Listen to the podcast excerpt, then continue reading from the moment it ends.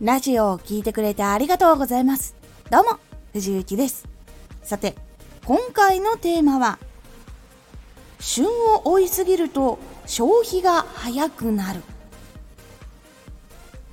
旬っていうのは取り入れることで注目もされやすくなるんですが、旬ばかり追っていると、消費者の消費っていうのも結構早くなって、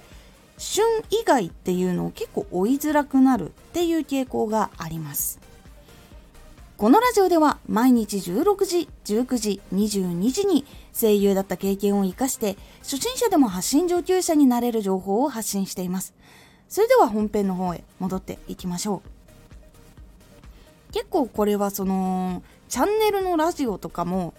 あるっちゃあるんですけど声優でも実はその旬を追いすぎると消費が早くなって長続きしない声優さんっていうのも実際にいたりとかします。特に多いのは女性声優さんが多かったりします。ここはちょっとアイドルさんとかモデルさんとかに似ている部分でもあったりするのかもしれないんですけどやっぱり10代から20代の頭ってやっぱり結構人気になりやすいっていう期間があるとされているんですけど結構その見た目とかもしくはそのグラビア系とかでやり続けるとやっぱりもっともっとって結構その読む人見る人っていうのがなる傾向があって結構どんどん刺激レベルっていうのが上がっていくのでそれがなくなると興味がなくなってしまうという傾向があったりします。これがちょっと旬を追いすぎるラジオ。だと似たような傾向になってしまってその刺激っていうのがずっとないと居続けることが難しいっていうところにつながってきてしまいます。では旬をじゃあ追わない方法って何があるんですかっていう話になるかと思います。そこの部分っていうのが結構売れている声優さんとかもそうだし結構多くの人に聞かれているラジオのチャンネルとかもそうなんですけどその人の独自のキャラクターがあったりとか話し方があったりとか考え方があったりとかその人特有のジャンルがあったりとかそういう部分になってきます。いわゆるいつ聞いても楽しいいつ聞いても面白いっていう部分が必要になってくるっていうのがあるんです。これが旬ばかりを追わないというやり方になります。実際にそういう自分の固有のジャンルを持っている人たちでも旬っていうのはちょこちょこ実は普通に入っています。なぜかっていうとその自分が担当しているジャンルの旬っていうのは自分が一番追いたいというのがある。とか自分がやっぱり発信したいっていうのがあるので詳しかったりするんですけどそれがまた旬を旬のネタなんだけどもそれをいつでも聞けるような楽しさに変換することができるんですそういう人たちって。なので長く売れ続けることができているっていう状況になります。いわゆるどこのラジオから入ってもいつ聞いてもあこれ今じゃないっていう風にならないっていうところが実は大事な部分になっています。なのでその自分の固有のジャンルとかそういうのがしっかりある人が旬をやるっていうのは大丈夫なんですけど旬を軸にしてしまうと消費とか刺激というのがどんどんどんどん求められてきてしまってそこにやっぱり追っかけ続けなきゃいけなくなっちゃったりとかするのでその自分の個性とかいうものっていうのが出しにくくなります。もちろんそれをうまくやっている方っていうのもいらっしゃるんですよ。旬の情報をずっとお届けしている方っていうのももちろんいらっしゃいます。でもその人のラジオって聞いてみるとその人の考え方とか話し方って結局面白い部分があったりするっていうのが結構あったりしてその旬ばかりその情報だけに頼ってしまうと非常に辛いやり方になってしまうっていう部分があるので実際にその軸っていうのを大事にするのが結構大事になりますっていうお話になります。それで言うとアイドルさんも結構皆さん卒業って結構若い年齢でするっていうイメージ多いかと思います。でもアイドルの中にも25歳とかになってもやっているグループとかっていうのは実はあります。これがももクロさんなんです。で結構そのアイドルさんっていうのは自己紹介で年齢を明かさないとかアイドルらしいことをするっていうことが非常に多いんですが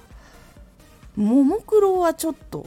違うことをしていることが多いんです。まず基本的に衣装の露出はちょっと高いものはあったにせよ水着とかそういうのは一切やらない。とかあとは握手会がないっていうのがあったりとか結構そのアイドルさんっていうのは握手会をしたりとかそういうまあもちろんこれは事務所の方針にもよりますけど事務所がそのグラドル系の事務所っていうのも実際に存在するしアーティスト系なんだけどもそういうのを強制しないところもあるしっていうのがあるので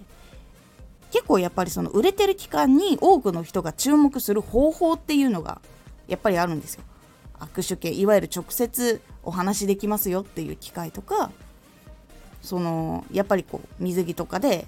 雑誌の表紙を飾るそうするとコンビニのところにもその子の顔が載るし本屋にもいるしっていうあれでやっぱり広告としての役割が果たされたりとかネット上でもそういう部分広告の画像っていうのが出たりとかっていうのがあったりするのでそういう風にやるって方もいらっしゃるんですけどやっぱりそれって期間が決まっているっていう部分が結構大きかったりします。なのでそこの軸から外れて独自の路線を歩むことによって旬がない。いわゆるいつでも楽しんでもらえるアーティスト人間キャラクターになったっていうやり方がももクロさんのやり方になります。本当はもっといろんなことしてるんですよ。もちろん。ですがそこのいわゆる旬だけを追っかけ続けるっていう部分がいわゆるその長く芸能として生きていけるのかっていうと話が変わってくるっていう話だったりとかいう部分がいろいろあるからこそ考えた上で別のやり方を取ったっていうところがあります。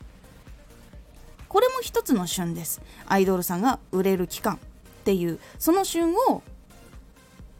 概念から外してしまうことによっていつまでも活動ができるっていうところに考えを持っていったっていうお話でございます。これをラジオとかにも結構その移植したりとか声優の活動とかでも結構いろいろ考えたりとかすることによってその旬だけで使われるっていうことが減る。いわゆるあなただからとかこのチャンネルだからというふうに選んでもらいやすくなる可能性も上げることができるっていう部分がありますので旬を追いすぎると消費が早くなる。そうなると結構長く続きにくい場合もあるっていうのがあるので是非自分のチャンネルの軸とかそういう部分をしっかりと作るようにしてみてください。今回のおすすめラジオ。何が仕事につながるかわからないからこそ。本当にその自分が好きなテレビ番組とか自分が好きな小説漫画とかそして自分が好きなキャラクターとか本当に何がつながるかわからないからこそしっかりと意識してどういうところが好きとかそういうのをしっかり話していくのが結構大事だよっていうお話をしております。このラジオでは毎日16時19時22時に声優だった経験を生かして初心者でも発信上級者になれる情報を発信していますのでフォローしてお待ちください。毎週2回火曜日と土曜日に藤雪から本気で発信するあなたに送るマッチョなプレミアムラジオを公開しています。有益な内容をしっかり発信するあなただからこそ収益化してほしい。ラジオ活動を中心に新しい広がりにつながっていってほしい。毎週2回火曜日と土曜日。ぜひお聴きください。ツイッターもやってます。ツイッターでは活動している中で気がついたことや役に立ったことをお伝えしています。ぜひこちらもチェックしてみてね。コメントやレター、いつもありがとうございます。では、また